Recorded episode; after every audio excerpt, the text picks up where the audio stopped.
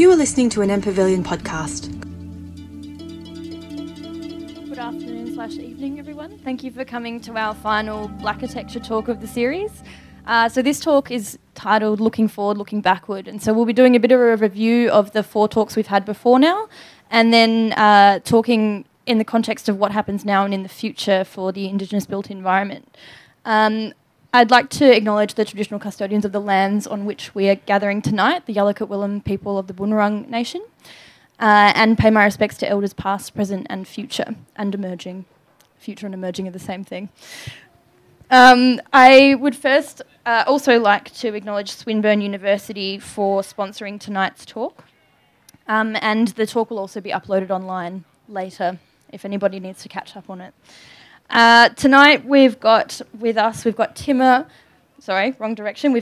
Jack Mitchell, Timmah Ball and Maddie Miller. So Jack is a designer from Perth with Noongar heritage, studying and working in Melbourne. He's currently engaged in a research project that is investigating how a deeper cultural understanding of Melbourne's waterways, primarily from an Indigenous perspective, can foster future development in the city. Timmah is an urban planner, freelance writer and zine? I've never understood that. Zine maker. Her work has appeared... Oh, yeah, I don't know how to pronounce that. Can you explain that? Appeared in Meanjin. Meanjin. Yep. Okay. Great, thanks. Her work has appeared in Meanjin, Un Magazine, The Westerly, Overland, The Lifted Brow Online, Cordite and The Griffith Review. She recently co-produced the Wild Tongue zine Volume 2 for Next Wave, exploring the issues of unpaid labour and unacknowledged class privilege in the arts. And we've got Maddie Miller. Maddie Miller is a Dharug woman and an archaeologist at Heritage Victoria. Maddie advocates for broader acceptance and incorporation of Aboriginal knowledge systems in design, urban research and architecture. Maddie is a co-chair of the Indigenous Advisory Group to the Clean Air and Urban Landscapes Hub of the National Environmental Science Programme. Maddie is deeply committed to and actively involved in creating space for Aboriginal voices in placemaking through Indigenous Architecture and Design Victoria, of which she is a member. And Maddie is currently participating in the Joan Kirner Young and Emerging Women Leaders Program. So please welcome our guests.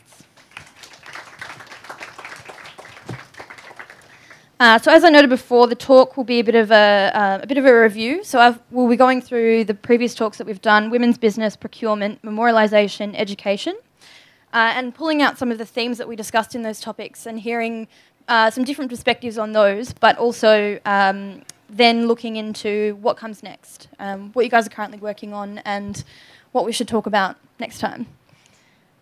So we'll start with women's business. So Maddie and Timmah, I might throw over to you for this question.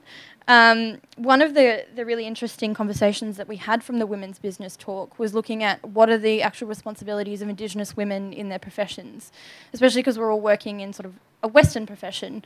What is your responsibility to yourself or your community in those roles? I'll try and tackle that.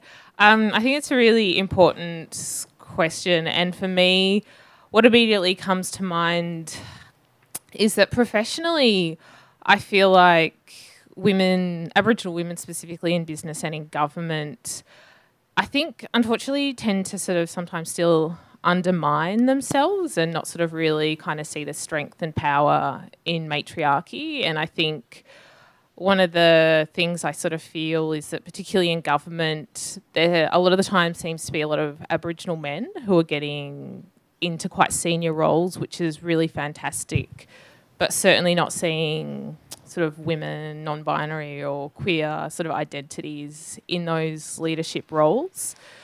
So certainly, yeah, just really kind of recentering the power of matriarchy and that pre-colonisation. We certainly weren't a gendered, hierarchical community and group of people. And, yeah, I think just really encouraging Aboriginal women and people to sort of respect that and sort of find pride in that. Yeah, I think, in my career, I've been fortunate enough to be mentored by a number of wonderful matriarchal Aboriginal women, and they've been incredibly influential on me, but when you look at their careers and where they are at, they are still maybe a in these entry-level positions, and I work in government, and so it's particularly prevalent when we see numbers of Aboriginal people. It's often stacked at the bottom, and what filters through to the top is less, and that's particularly prevalent in Aboriginal women in caring roles and caring for country and caring for community. So Aboriginal women working in youth work and justice, and Aboriginal women working in places like Dhelkunya Parks Victoria and Landcare. And so, when you talk to these women, you see that their careers have never progressed, and they've never been offered any sort of mentorship or opportunities outside of where they're at. It just goes to show that, where we put value in our women is not always reflected in the way in which a Western working world works. And so they're never given opportunities to be in positions of power and influence. And so, where we could be and where we could have progressed with our strong matriarchs is, not there yet. It's interesting because Anna Caroline talks about women holding knowledge and men holding strength and power, and that was a sort of way that, well, at least in this country, that that people were organised, and that doesn't seem, well, it obviously doesn't align with a patriarchal system or a patrilineal system, but it's, the future's exciting. It'll be okay. And on that, I'd be quite interested to hear your reflections on Western knowledge versus Indigenous knowledge in professions. So, my understanding of that is that from a Western perspective, knowledge is sort of available to you and you're allowed to access it at any point. Whereas in an Indigenous understanding, from my own perspective, it's about you earn that knowledge when your elder has deemed that you need that knowledge to be able to work with whatever you're doing, whether it's life or profession, and how that might impact your... firstly, what are your all of your perspectives on that, and how does that play out in your workplaces? Yeah, so I think I get asked a lot about, knowledge and when can I know and what can I know, and the way in which cultural heritage works in the state is it's kind of on a need-to-know basis, and that's the way, Aboriginal knowledge sharing works. It's when you need to know, you will know, and you trust in that system. And whereas now you can go on Wikipedia and find out anything you want, and go on Google Maps and look in secret places. And so I think... it's hard to reconcile sometimes that knowledge is not for everyone. And what I was told by an elder was that, Aboriginal knowledge is just like doing a PhD after PhD after PhD. It's just this constant learning process throughout your life. And you trust in that process, that at the time that knowledge will be revealed to you. Yeah, absolutely. And I think just touching on what you were saying, I think sort of structurally and in workplaces and institutions, it always feels like Western knowledge is the base, normal. You don't even call it Western knowledge. It's just every way we look and think about everything. And then occasionally you're allowed to introduce a bit of Indigenous knowledge. And, that's not how it should be. And like Maddie was saying, it's also complicated because we need to respect how we go about learning about that knowledge. And it works against that sort of really capitalist, quick thinking, whereas I really think it is about doing PhD after PhD, which is really, really long-term, and long-term doesn't fit within that sort of economic rationalist agenda. I don't really have a job at the moment, so I can't talk about what it's like in the workplace, but I guess the research that I've been doing is part of that is actually engaging with Aboriginal knowledge and my sort of heritage in a way that I haven't before and don't really have that much information about it. So I'm sort of approaching understanding Aboriginal knowledge more and culture more, but it's from that sort of Western trained perspective. So it's interesting sort of approaching, engaging for the first time with that kind of knowledge and encountering these kinds of things like, that almost like a sense of resistance towards being given that knowledge, and it's sort of harder to access, and it's like a different sort of framework, I guess. I guess it becomes a question of what are you going to do with that knowledge, because the history and the legacy of sharing knowledge has not always been a great one in this country. I think the next talk that we had was on procurement. So this was looking at the stages of built environment professions, particularly before they hit the desk of architects, for example. And, you know, a major concern that sort of comes out of that is quite often we get expressions of interest or requests for quotes where we have to engage in an Indigenous narrative and don't have the opportunity to actually speak with traditional owners before we have to design something in order to win the job, which is problematic. And the... sorry, I've lost my perspective. Where am I?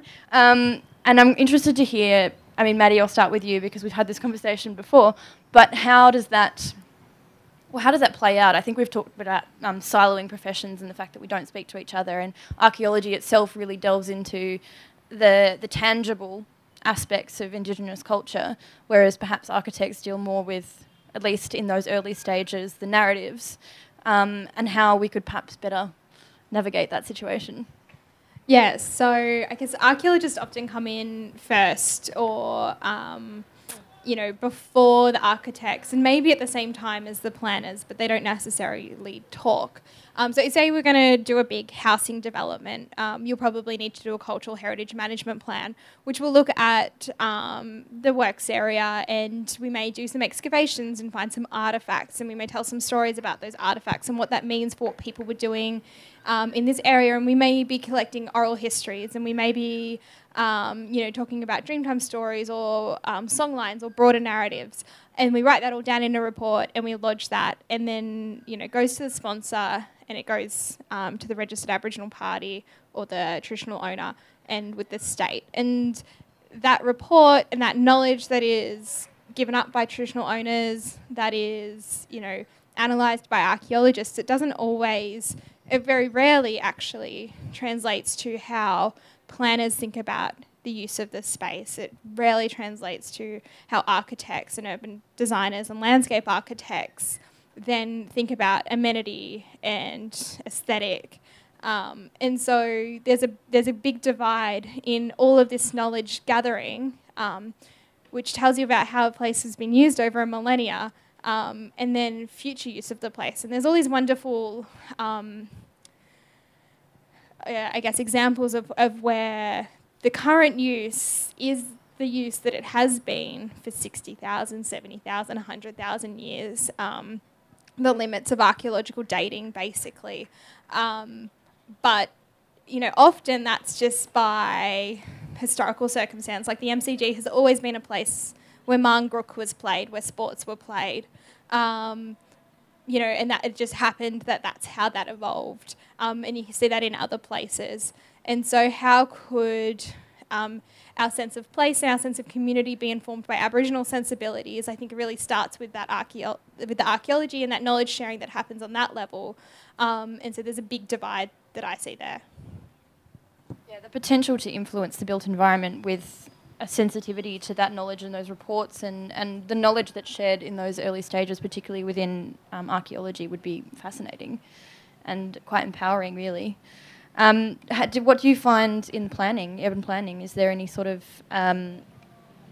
processes that you think aren't shared that would benefit, or do you think that there is a link between what archaeologists do, what architects do, what urban planners do, in order to, I guess, indigenise the built environment? Yeah, I think absolutely disciplines should be talking to each other a lot more and from the beginning.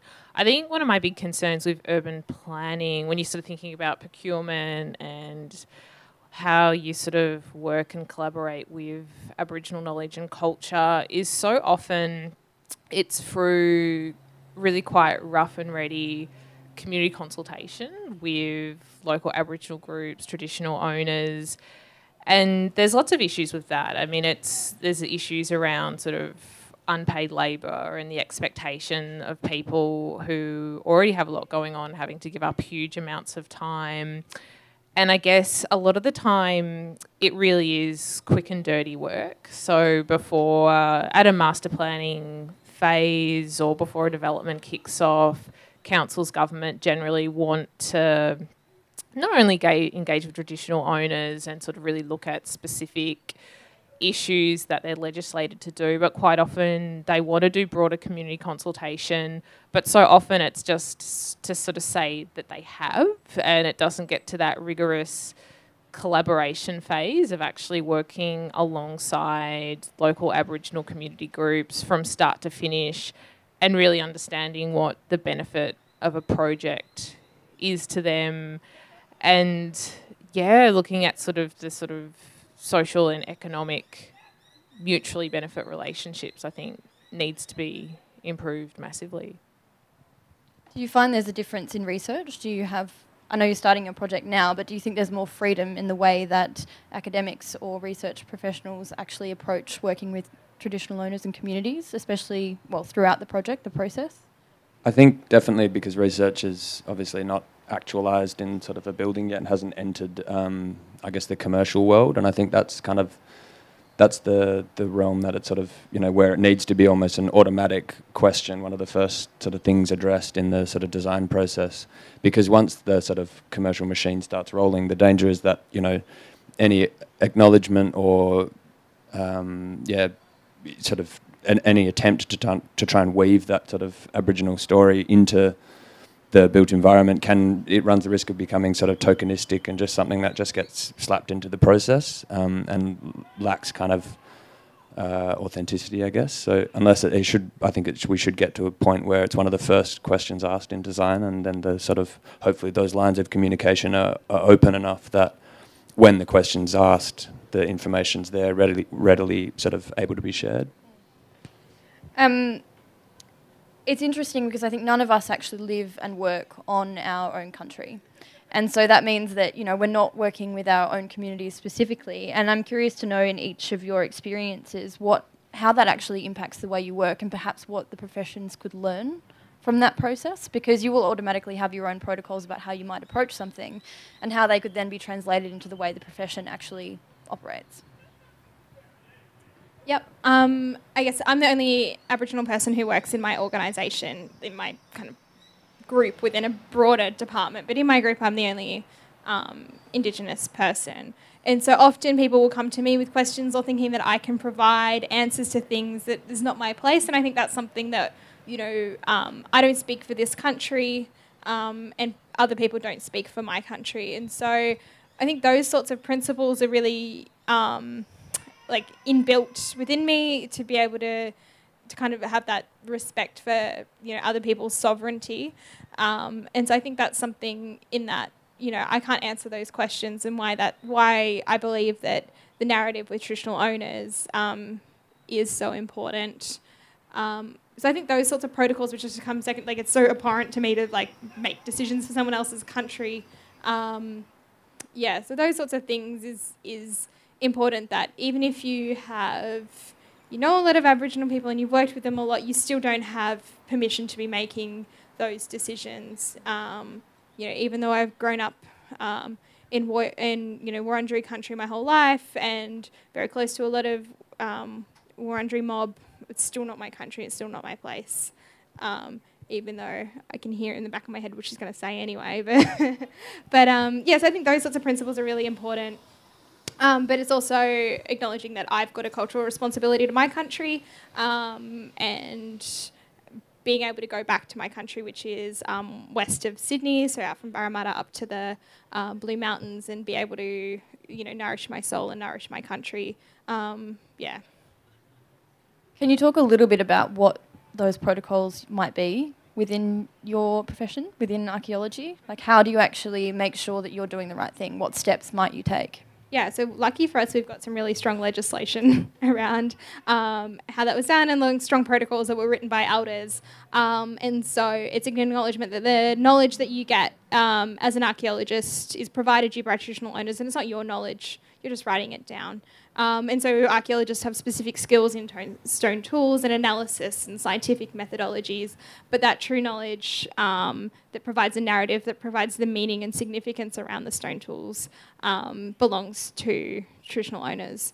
And so it's, and I get that sometimes in research people will appropriate traditional knowledge without the due acknowledgements or co-authorship. Yeah. Timmah, not living and working on your own country, how does that play out in urban planning? It's really complicated. It's something I've been thinking about a lot. 100%, I think Maddie explained it really powerfully.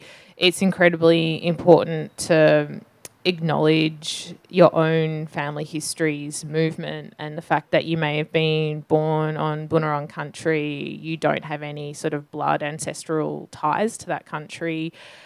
And so in those professional capacity, when you're sort of asked to comment or provide advice, it's definitely really clarifying that you're not in any way able to speak for any Aboriginal communities. I think it gets tricky. I think around technical specific qualifications, and again, we're in this very Western system where people might be really looking for an Aboriginal architect or urban planner, and they don't really see the connection that it's actually more important to work with, carpenter, whoever, whatever their profession is. Like, that can be much more useful if it's a sort of yorta project. Just sort of rambling on, but it just makes me reminds me of when I've been asked to consult on projects like the Shepparton Art Gallery, which was sort of recently went into the sort of design process and sort of felt really uncomfortable. And then it's also difficult because I think the professionally people really value technical knowledge over the sort of cultural realities of whose country you walk on. So I think it's really hard. I think for me, I step back. So I try to make sure I don't, if I'm approached to be on a working group around specific land and built environment projects on country that I'm obviously not connected to, I always say no. What I'm finding is it's just happening so often. I was recently approached by the New South Wales Government Office of Architects to do some work for them, and I was kind of like, I absolutely can't, because I have no ancestral connection to Gadigal country. I've been to Sydney once in my life for 2 days. It would be really absurd for me to be involved, and they kept on sort of pursuing it. And again, I think it's this really sort of technocentric, Western professionalised environment we're in, where people just are really after a professional technique that a black fella has, as opposed to going deeper into community.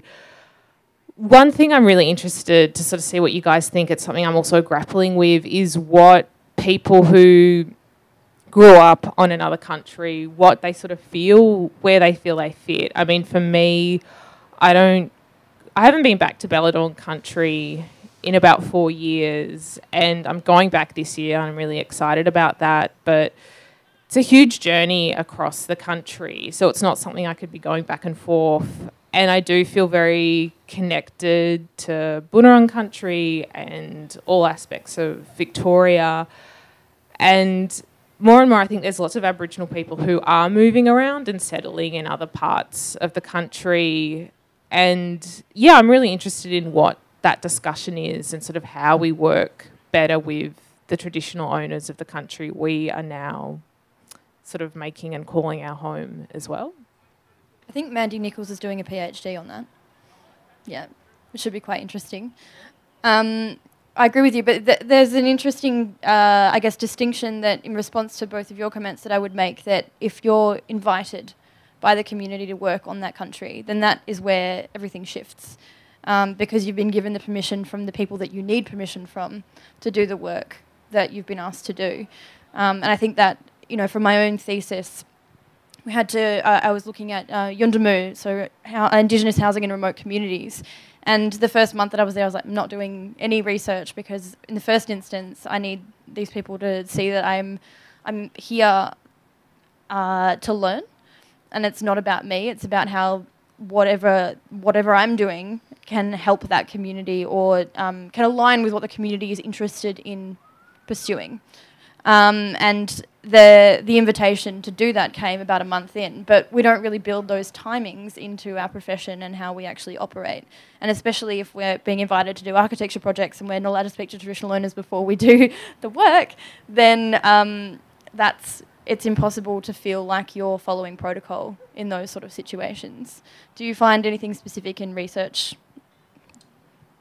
I generally feel like a pretty clumsy, sort of naive rookie when it comes to engaging with all of this kind of stuff. So my general approach is just to sort of take a back seat and, well, just like make no presumptions and just sort of try and speak to as many people as I can who are in similar positions. But it wasn't really highlighted to me the importance of it until just recently when I spoke to a woman from Perth, a Noongar woman, Cassie Lynch. I'm not sure if you know her. She's doing a PhD on colonial ideology and Western notions of deep time.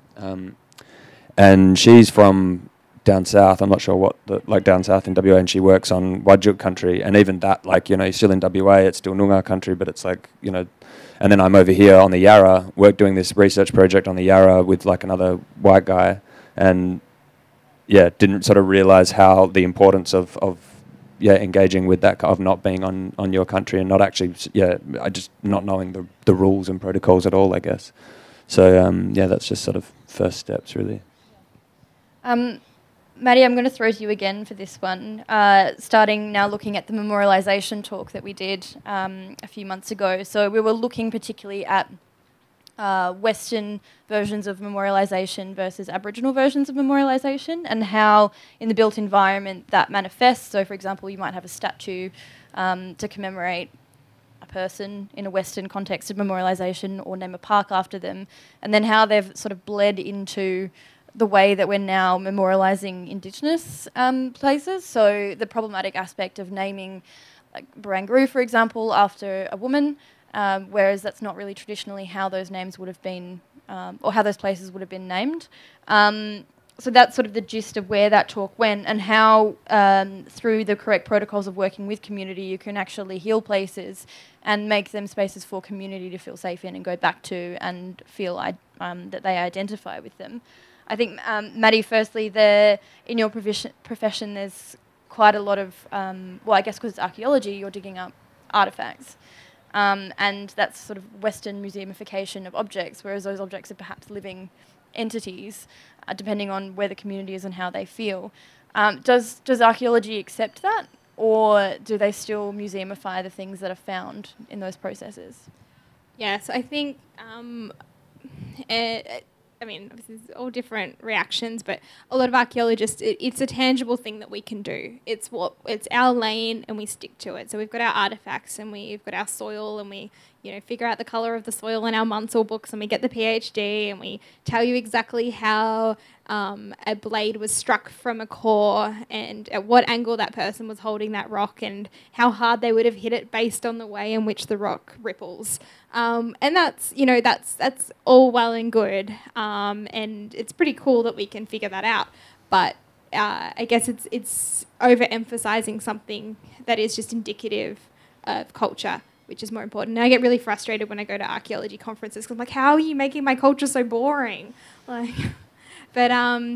I think that sort of emphasis on objects and things that are tangible. So a lot of the time, say I'm working on a dig in the city or anywhere else, they want to have, we want to name the laneway after somebody or something. So they want to cherry pick out of the report or out of our histories a name or something to kind of, it's that memorialisation of place and people, and that's not really it's not really true to culture, but it's true to the culture that we live in now.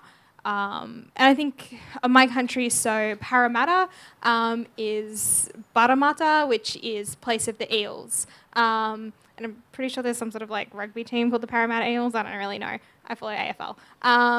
And so that's, a traditional name that got bastardised. And it's a utilitarian name. It tells you what the place is and why you would go there. And so that carries on through generations. If you don't visit Burramatta, you still know that place. You still know the stories associated with it. You know that that's a place of food and where people come. So people would come from all different countries to feast on eel. Whereas a couple of suburbs over, there's a place called Colby. Colby is one of my ancestors, and he was the first Aboriginal man to be granted land under the new colonial system.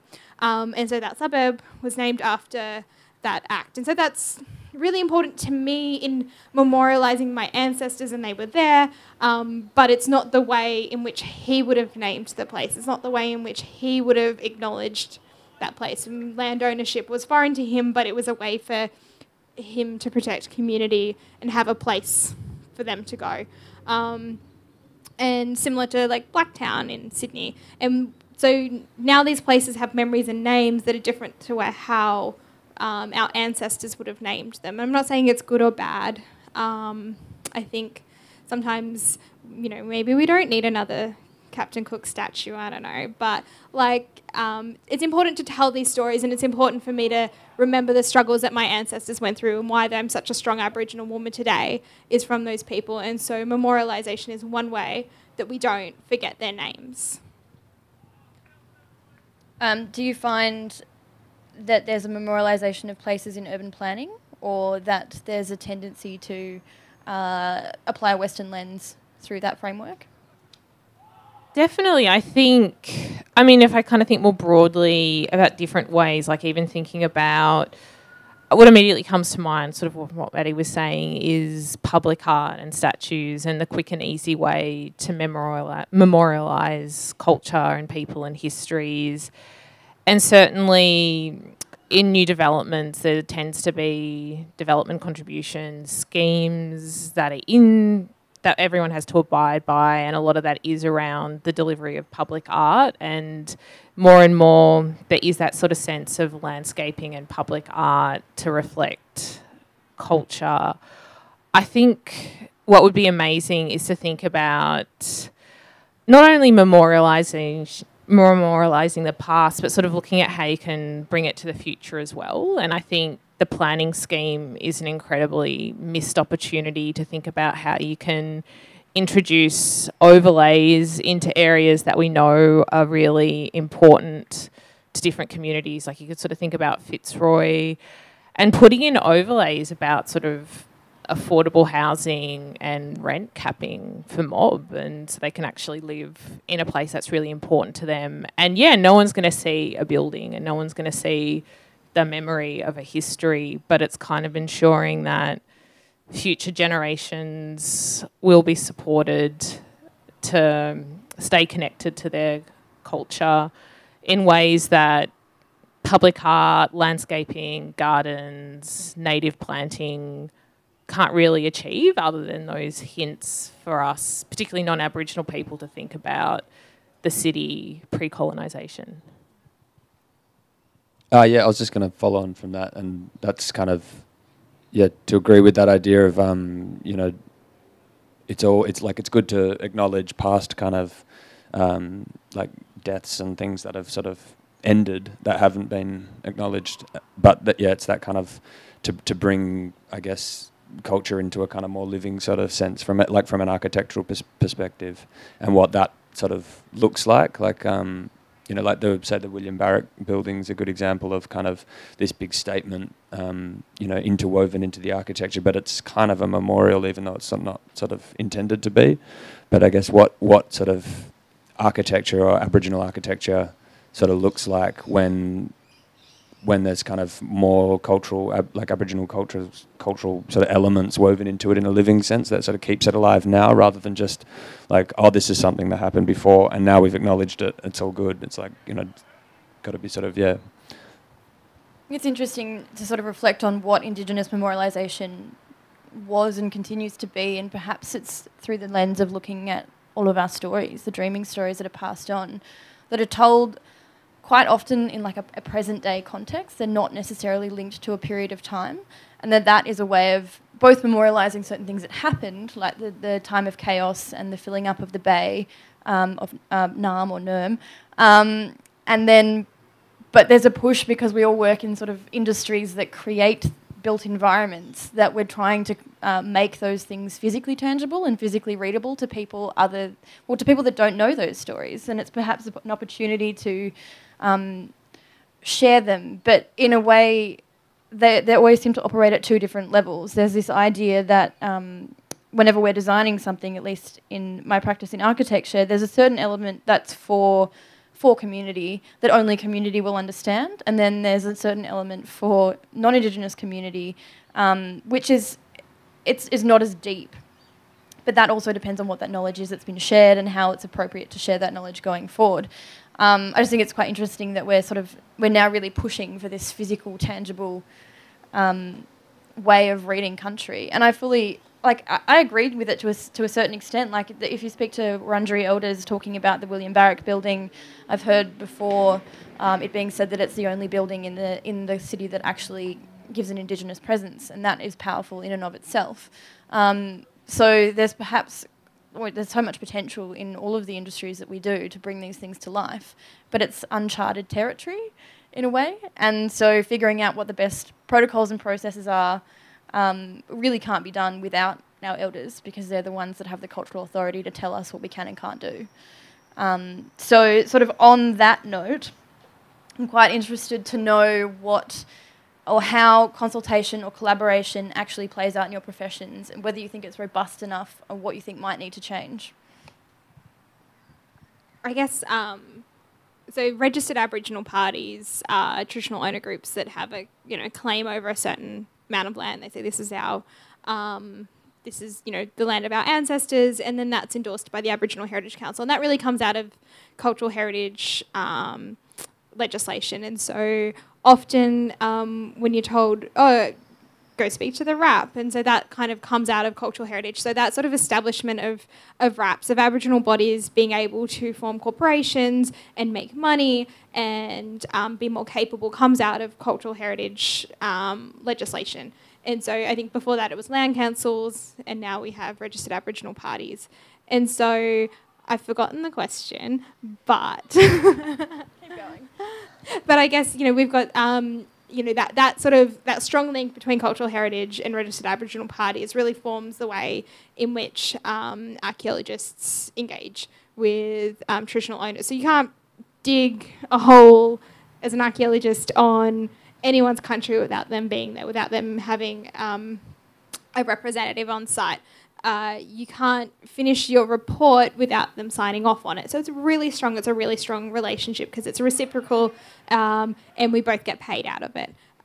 Whereas a lot of the time non-archaeologists go to registered Aboriginal parties with no money, with nothing, and so it's through cultural heritage work that RAPs are able to fund themselves to be able to do things that they're passionate about. And often that is around community spaces, and outreach programs. So I think that sort of establishment really came from cultural heritage, and there's a strong kind of a strong link. And then there's areas of the state that have no registered Aboriginal party, and so you deal with traditional owners in the same way in which you would is the best practice.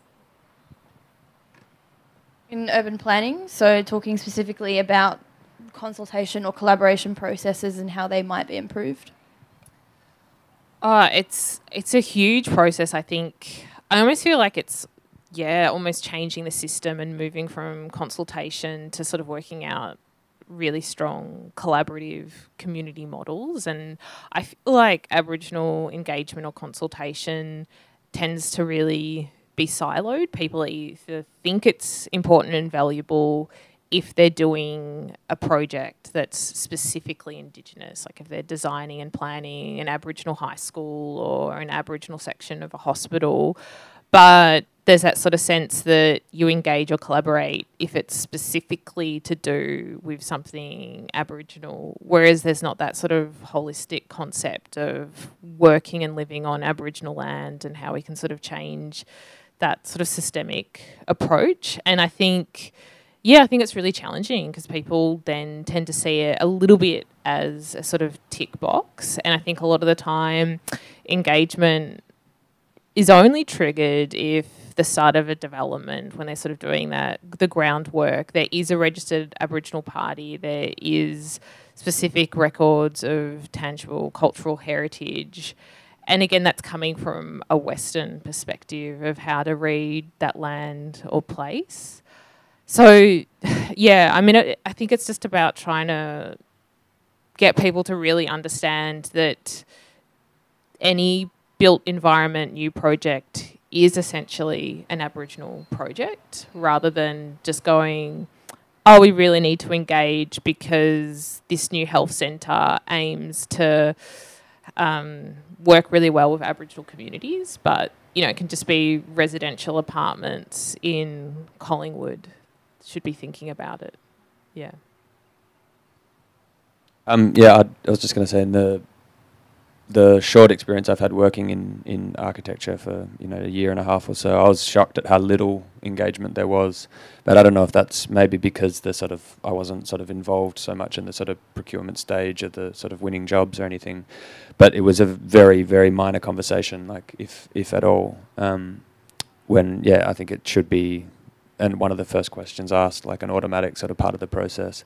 But how to get that actually going, whether it needs to be legislated or, you know, but then as soon as it becomes legislated, it becomes bureaucratic, and then it becomes a tick box kind of thing, as you said. So I think one of the things that we do is that whenever we're designing a project or writing a brief with a particular community, we sit down and figure out what the ethos is of that site first, and then what the protocols are of working on that site. So even if the project has absolutely nothing to do with the community directly, there's a way of operating with respect on that land that then gets carried through into the way that the project is designed. And so it might not have a narrative, it might not have anything specific to do with that place, but at least at the ethos from the beginning is going, okay, what are the laws of this country and how can we make sure that those are maintained throughout that process?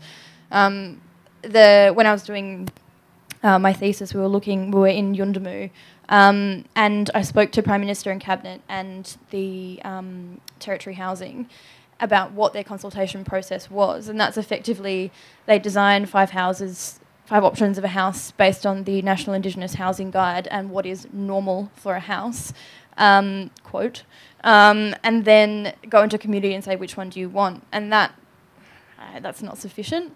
That's not really embedding the spatial organisation of the houses, the way that those are designed for climate. None of those things are really taken into account. And so I think, especially in sort of housing programs, we've got a long way to go to make sure that those collaboration processes are actually brought in from the very beginning and can be maintained the whole way through. But I think we have a lot to learn from the processes of archaeology and how that is actually enacted, and how that we could potentially bring some of that within architecture. Well, we can't do our jobs without it, and that's the reality of it. That's why I quite like affirmative action, and I like things that make people do things, because you don't get slack, you have to do it. So yeah, you have to consult, you have to work with community, otherwise you can't do your job.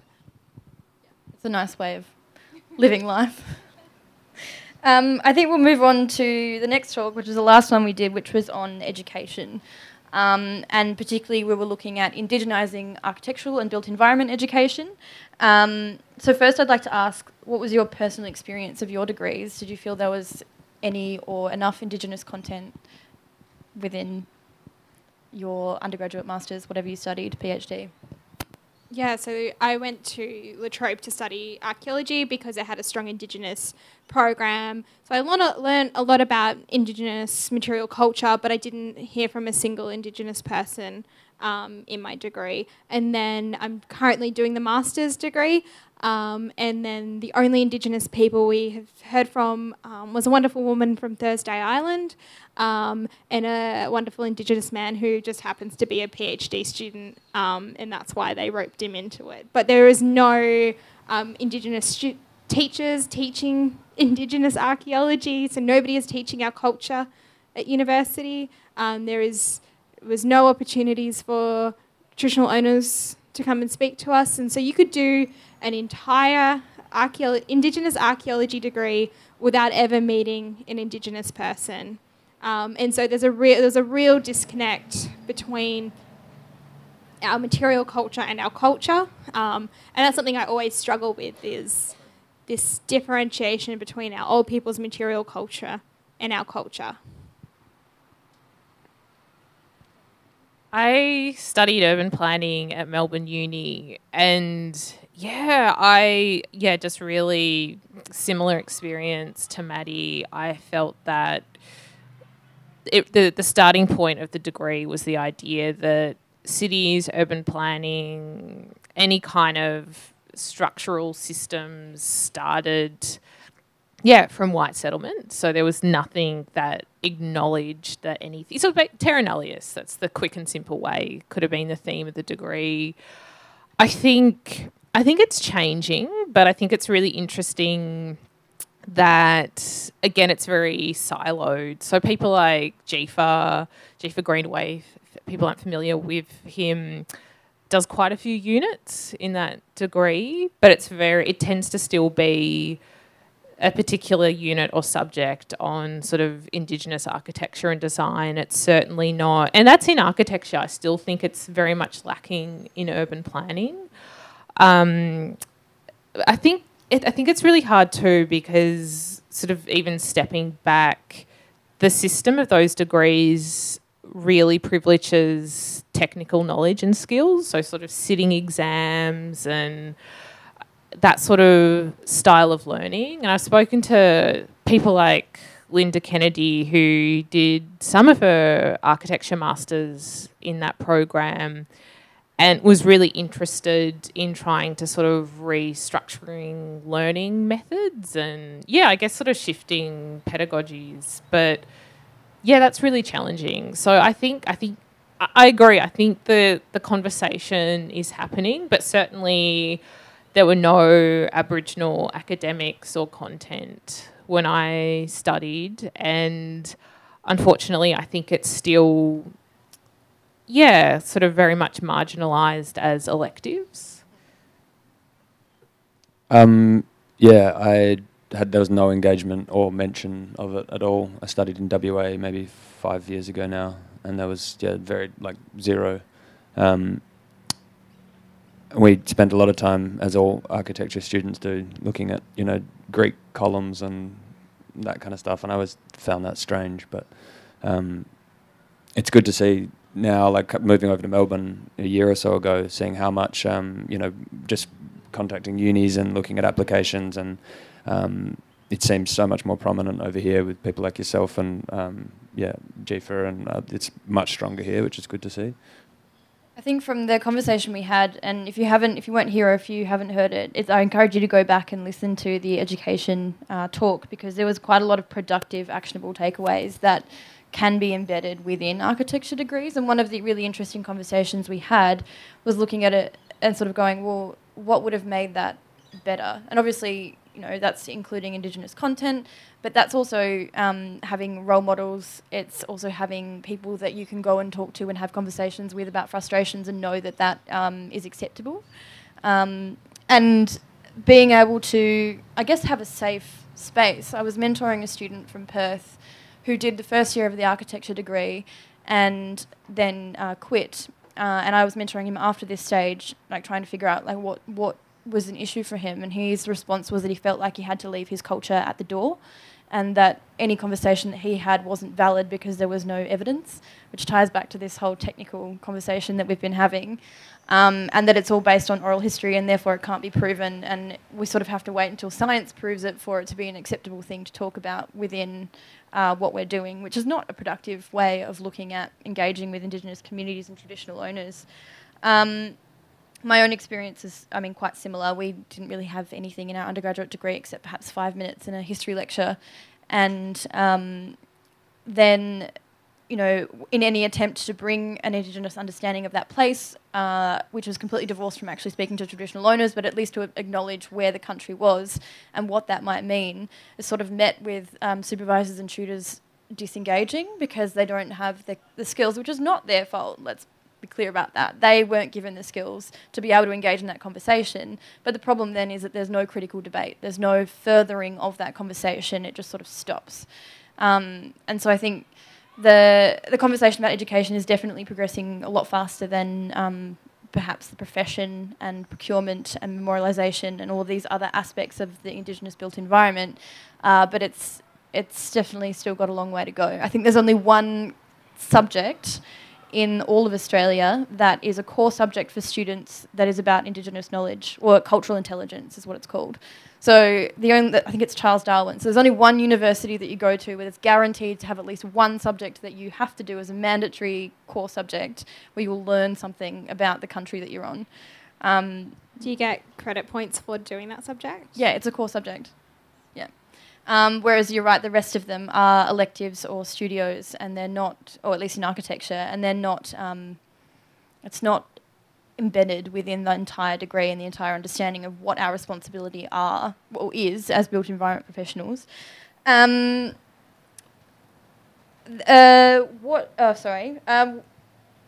do you think within your own professions would be useful to incorporate within those degrees?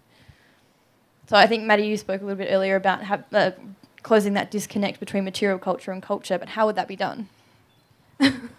Jesus. So I think you touched on before talking about how sometimes we feel like our oral histories aren't seen as valid histories when they are. And when you think about why we had oral histories and the stories we were telling, they're about stories of survival. They're stories of continuing our culture, and it's looking into the future and into the past, and it's making sure that knowledge is carried on. Whereas often in archaeology, more weight is given to settler diaries. And when you think about what are their motivations for keeping these diaries, what are their motivations for sending these letters, and what are they seeing and how are they processing it? They didn't understand what they were seeing often, and often they lie in their diaries, and they're trying to rationalise the horrible things that they're seeing and the things that they're doing. And so those things are unreliable sources, but for some reason the written word carries more weight than the oral story. And so I think it's you know, part of that is flipping that narrative, and it's also bringing together a more nuanced understanding of, if this is our material culture, what is that telling us about the deep past of this place? What is that telling us about what people are doing and what people have been doing in this place for thousands of years, and what we should be doing to be able to respect and care for country? Because often, always, Aboriginal people wouldn't be performing something or doing something on country or settling somewhere if country couldn't sustain that. And so the core of, our interaction with the natural environment, which was largely constructed really through fire farming and other agricultural processes, was about sustaining life, sustaining culture, and sustaining the natural environment. And so I think those sorts of stories through the material culture, through oral histories, can really connect back into all of us and how we can sustain country for future generations. I think what would be a really amazing change is just restructuring, I think sort of assessment processes. I felt with urban planning, it was pretty onerous. It was kind of like, studying for exams, and that's not the best way to reflect how you're learning and thinking, long sort of theses. And I think looking at sort of different ways people can present knowledge and show that they've learnt at the end of a semester, I think would be a really amazing way to kind of show, to just sort of move away from a really kind of Western tradition of how we sort of think about things, but sort of getting back to what we've been talking about. I think because urban planning and with architecture too, there tend to be lots of rules you're meant to learn. And again, that sort of Western idea of thinking is that an exam will prove that you've learnt the rule that will then enable you to be a good planner. So what might be an alternative way?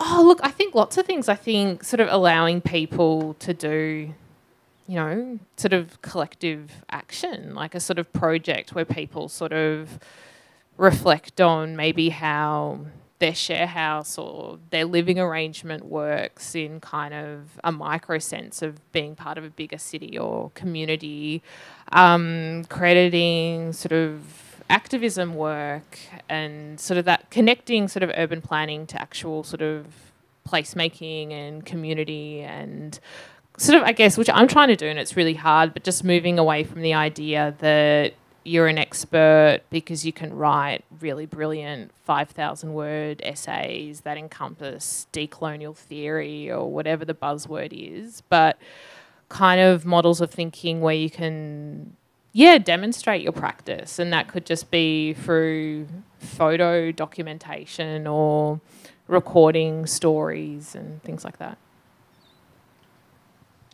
I would start just by reshaping how architectural history is taught, because that's like, in the first semester kind of unit, it's always history of Western architecture, which in a sense is kind of a history of colonialism, whether it's the Romans or the English or the French, and looking more at how people, or making it just an element of it, is how people have lived here for so many thousands of years, as opposed to, getting drummed into what Ionic, I'd say I didn't listen, obviously, in history, but what Greek columns were. Yeah, fair enough.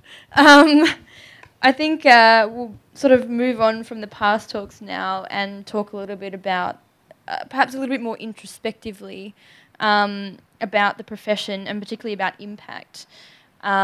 So I think you've all touched on this a little bit before, but there's the way I sort of see it, and please add to this list or take away if you think it's not complete, and looking and analysing the way that the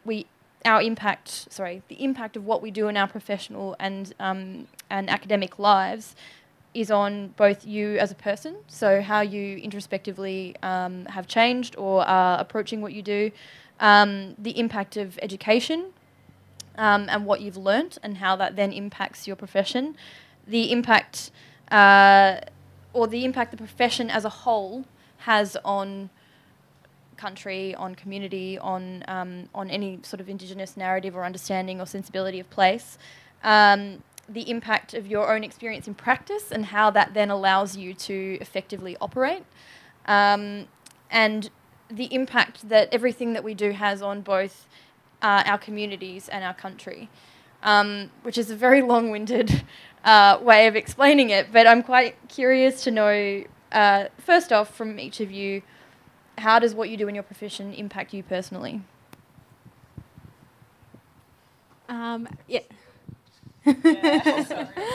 I sat over here so I wouldn't get asked first, but here I am. So I think for me, growing up, I always wanted to find a way to access culture, access sort of the way in which our elders were using land and what they were doing and what I was seeing. And so that's what drew me into archaeology, and what keeps me in archaeology is these sorts of conversations. It's really looking at land in that deep time, and that circular time, and in coming back, always coming back into, what's supposed to happen. And so I think, I guess, it's that constant dialogue with culture that's really important to me, and the constant dialogue with the land and deep listening that really drives me and what makes me want to stay in archaeology. Yeah. Personally,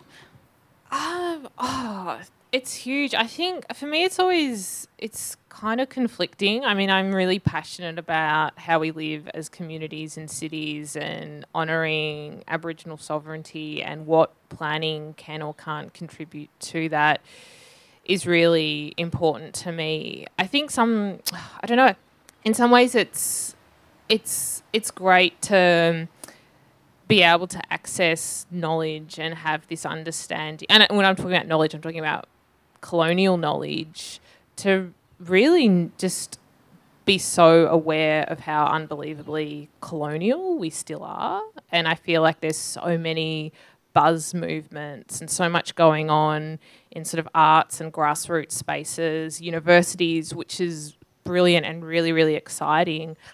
But when you work in a sort of technical sort of land use planning, government environment, we're so incredibly colonial. And sometimes I think it's important to be aware, and I certainly haven't worked out how, a few Aboriginal people spread it across the department are going to overthrow how colonial our system is. But I think in a way I do feel like it's something I want to engage with and understand and not be too, I don't know, and to hopefully not feel so naive, and also kind of hopefully in the long term work out how the more sort of progressive disciplines might start impacting how colonial our planning and government system is at the moment.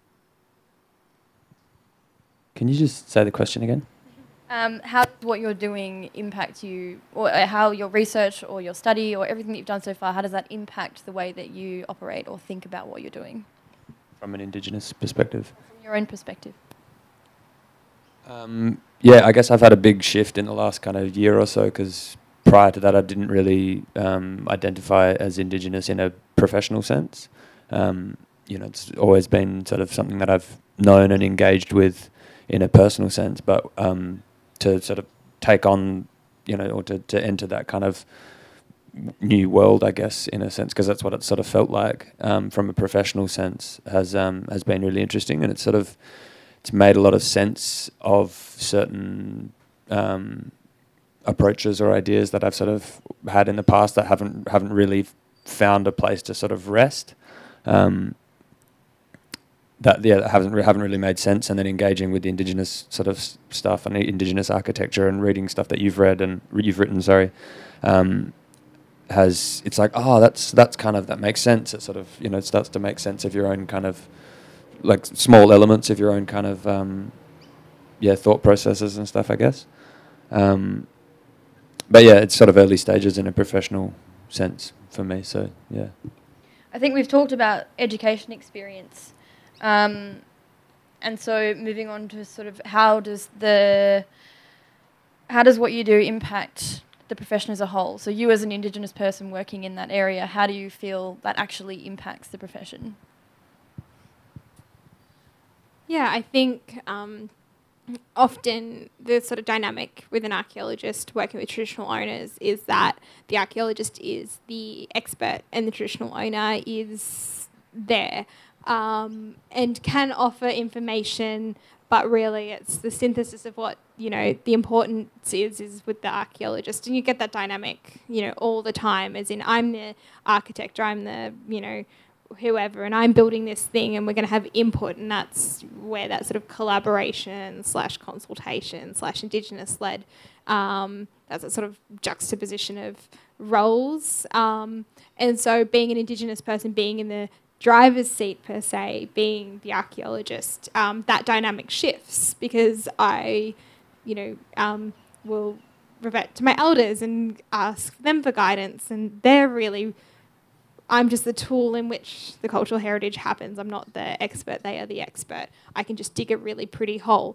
And so I think that sort of dynamic is really important. I think it must be incredibly tiring for traditional owners to be on their country and not feel like the expert.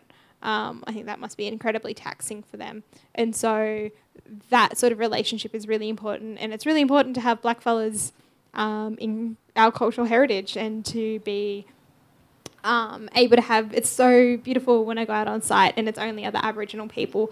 The whole dynamic just shifts, and you know, it's just really special to be able to be yourself, and to be with culture and country, and to be doing that work. So I think, you know, there should be more blackfella archaeologists.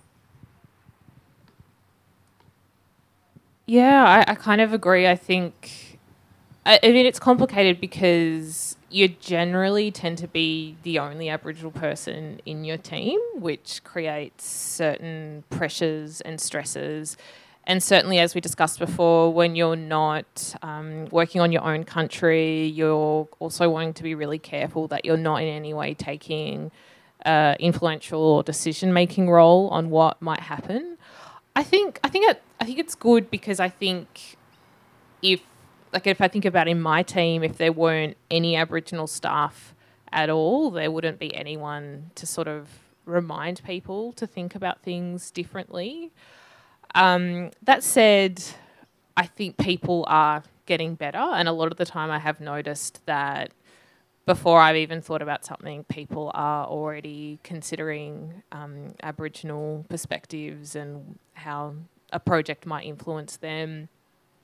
But yeah, definitely it would be really, really good to just see more Aboriginal people get into senior roles in sort of built environment. It feels like, probably because of IADV and sort of the people we connect with, there's lots of people studying, and I guess people sort of like us who have done grad programs and sort of, I guess, at that sort of early career or recent grads. And yeah, I hope there's just more people who get into senior roles, even though I sort of also understand that that would be challenging, but it'd be good too. I think from a research perspective, it's been probably easier to get grant funding, which is kind of good.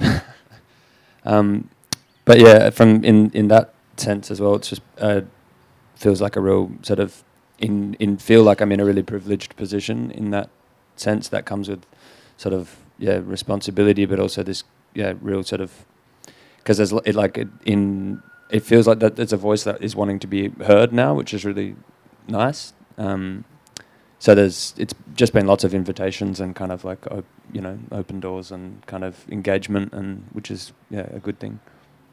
And I think finally on the conversation of impact, how do you think what your profession does impacts country? I think I wish it impacted country more. I wish it had more of an impact in the way in which we view land use planning and the way in which we view architecture and design and meaningful place use that facilitates sustainable, healthy communities, that facilitates caring for country and Aboriginal access into our sacred places, because we record these sacred places and then we put an arbitrary buffer around them, and then somebody builds a house within 50 metres of a sacred woman's site. And what does that mean? But if that knowledge was respected and shared and people considered that, how would that place have been designed to facilitate Aboriginal women being able to access their sacred places? And so I think it's had an enormous impact on Aboriginal senses of identity. It's always a reminder of our ancestors. Whenever I pick up a stone tool, whenever I pick up heat retainers from someone's fire, or, traces of animal bone, or anything that was left behind. It's always a tangible reminder that our old people were here, for an almost unimaginable length of time. When you put it in a world scale perspective, it is just so incredibly deep. And so to be able to touch that time depth, to be able to dig through the dirt and find, that is pretty incredible. And so I think for community, it brings this sense of validation. We didn't need to know that our old people have been here for 60, 80, whatever, however many tens of thousands of years. We didn't need to know that, but that provides a validation when we say we're sovereign people because we've cared for this place for that long. We don't need to know, we didn't need to be validated to say, our old people were, had this relationship with the stars. But when you find stone arrangements, like the ones in the Wadi Yuyangs, and it's just another validation that science gives to say to everybody, Terra Nullius is fake, and that our old people had these really complex ways of living and complex ways of communicating with the earth. And so, whilst we're not finding anything new, because we've got it in our oral traditions, we're finding something tangible, which cements our place as the oldest living culture in the world. And so I think that is kind of the crux of what's important about my profession.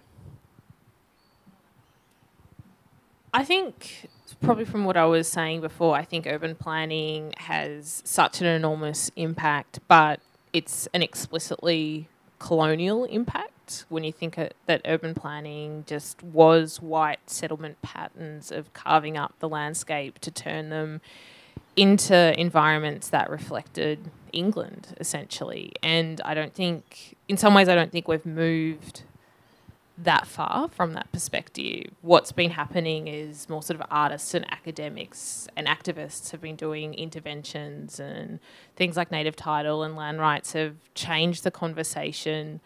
I think it would be incredible, we've sort of, I guess, to try to take advantage of this quite recent groundswell of interest in Aboriginal knowledge and culture, and look at what legislative change in a planning system could look like. So really incorporating zones and overlays that would prioritise Aboriginal people on their land when people are thinking about planning and development, as opposed to planning and development being that really capitalist model of build and the sort of economic imperatives. I guess similar in architecture as there is to in urban planning, in that on the whole you'd almost say it's kind of had a negative impact on country. But I guess with architecture as opposed to urban planning, it's more just how people live, how they live on country, and I think it has a massive effect. Like whether you're talking about communities in the Kimberley or Central Desert, with sort of being, government housing being sort of, Dale Alcock sort of style homes that are the same as they would be in sort of suburban Perth or suburban Melbourne, and that's not how people don't live there the same as they would live here, and it's the sort of So I guess it has a massive effect. Architecture has been used as a tool of colonisation. If you think of transitional housing and I guess physical interventions, putting up fences to block views of Aboriginal settlements, the whole turning your back on the river, then turning back to the river now, all of these things are sort of coming to life, and it's a really exciting time to be able to have an impact on that, which is fulfilling. I'm going to ask one more question and then we'll open up to any questions in the audience. A lot of what we do day to day is sort of short-term gain. What then, if you're looking at that from your whole life, is your end game? What's the long game? What do you want to achieve? Right. So, like treaty, like sovereignty, I guess archaeology is destruction. We are often in front of the bulldozer, kind of more figuratively than literally. But, we're there before the destruction happens. We dig it up. It's never the same again. You can't put that hearth back into place. It's gone. Once I've dug it, it's gone. And all that's left is what I've recorded. And so as we, look at the urban boundaries of Melbourne pushing out, of these regional centres getting bigger, of mining, of the impact of, all of this incredible development that is forever changing the landscape, what I see is just this continued destruction of our cultural material. And thinking about things like scarred trees, so trees that have been culturally modified to remove the bark for things like bowls or canoes or shields, they have a lifespan. They won't be here forever. And so I guess, as an archaeologist, we busily write things down and we record things in this attempt to say this was here and now it's gone. And so it's kind of a daunting thing to think about, how do we preserve this, and what do we preserve, and how do we, see the significance in things? Because we see the significance in Victorian houses, and we keep these beautiful housing, these streetscapes, in East Melbourne, and they're beautiful. But how do we then think about retaining Aboriginal landscapes and, Aboriginal places that maybe aren't as tangible or as understandable or more fragile and more prone to destruction.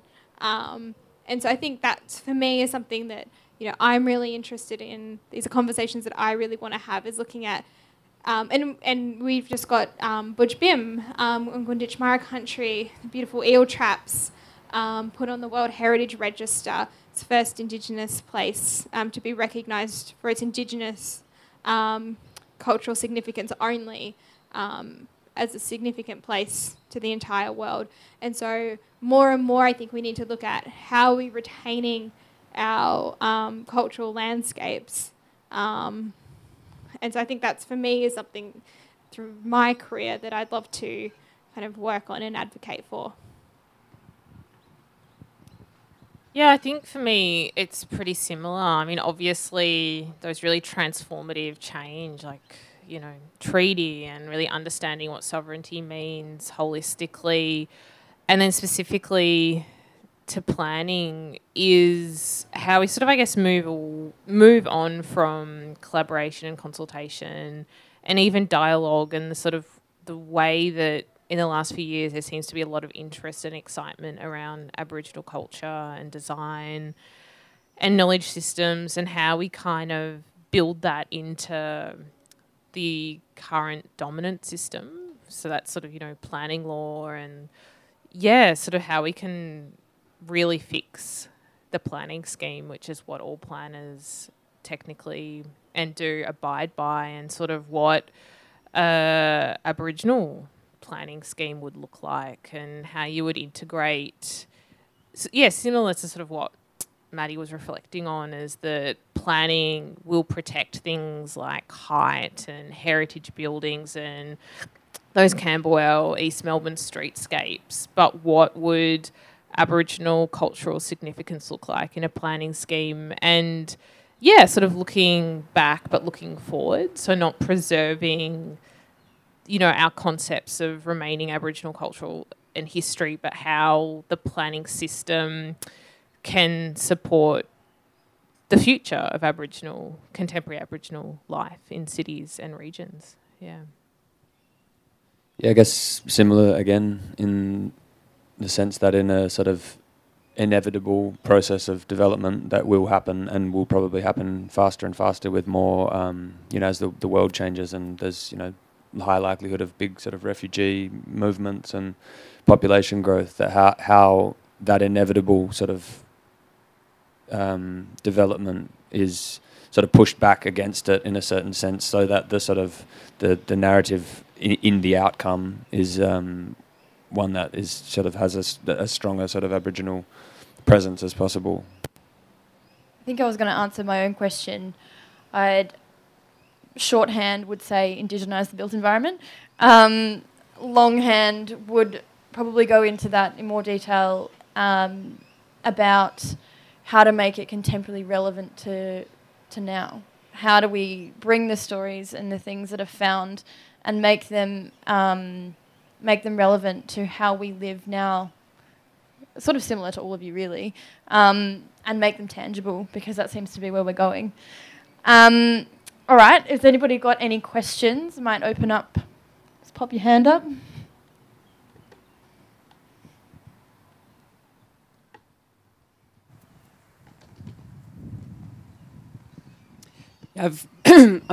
Thanks very much.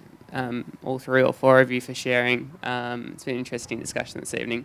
I want to maybe get your reaction to something that's been in the media today, which links back in different ways to the conversation you've been having about the idea for a new museum of First Nations Australians, which was being promoted on the radio. I heard an interview with a professor from the University of Western Sydney who's a former UNESCO consultant. And my initial reaction was one of caution, but I wonder if that's got a role in this conversation around education and memorialisation. I wonder how it fits into that, and maybe, what your thoughts are of what the role of it could be, or whether you think it's a good idea or a bad idea at all. Thanks for that question. So I guess, there's many. It's a big question to unpack. So one is recognising, I think they want to set that up in Canberra, I believe, or in a central location at any rate. It's recognising the diversity of Aboriginal cultures. It's not a monolith. There's not one way of being Aboriginal. There's not one response, or there's not one culture or one language. And so a museum dedicated to Indigenous Australia would need to recognise that diversity of language, diversity of culture, the difference between matriarchal and patriarchal, those stories, the shared history we have and the shared stories we have, but also that difference. And from what you know, my elders are still fighting to get the remains of our ancestors out of museums in London and other places, and underneath the desks of academics in Melbourne and Sydney and Canberra. And so, you know, it's a very complex relationship that we have with museums, that we have with these places who say, but we know how to look after it better. And, yeah, maybe you've got your air-conditioned, you know, cabinet that's light-sensitive and you put your conservation treatments over it, but that doesn't mean that that's where that artefact belongs. And so any sort of attempt to show off Aboriginal culture would need to be informed by what each community wants to tell. What story do you want to tell and what do you want to show? I think that sort of is central. Yeah, I'll just touch briefly. I think anything like that, similarly, it has pros and cons. Like there's part of you that worries that it's just institutionalising culture and putting it away in a certain environment. And, yeah, whether any kind of museum, gallery type records are better if they are more grassroots and black-led, and if that sort of national federal type millions of dollar funding could be much better spent in other ways.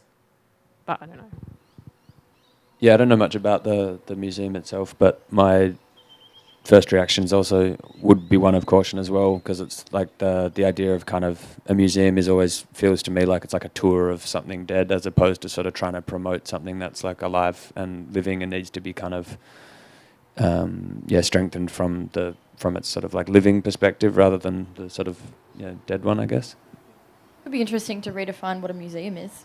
Could be a really interesting opportunity to find a way and a language to actually bring those items to life. You'd need an extensive amount of consultation and collaboration with community and a really open-minded institution, but it could be good. There's the potential for it to be good. Any other questions? No? All right. Please join me in thanking our lovely speakers.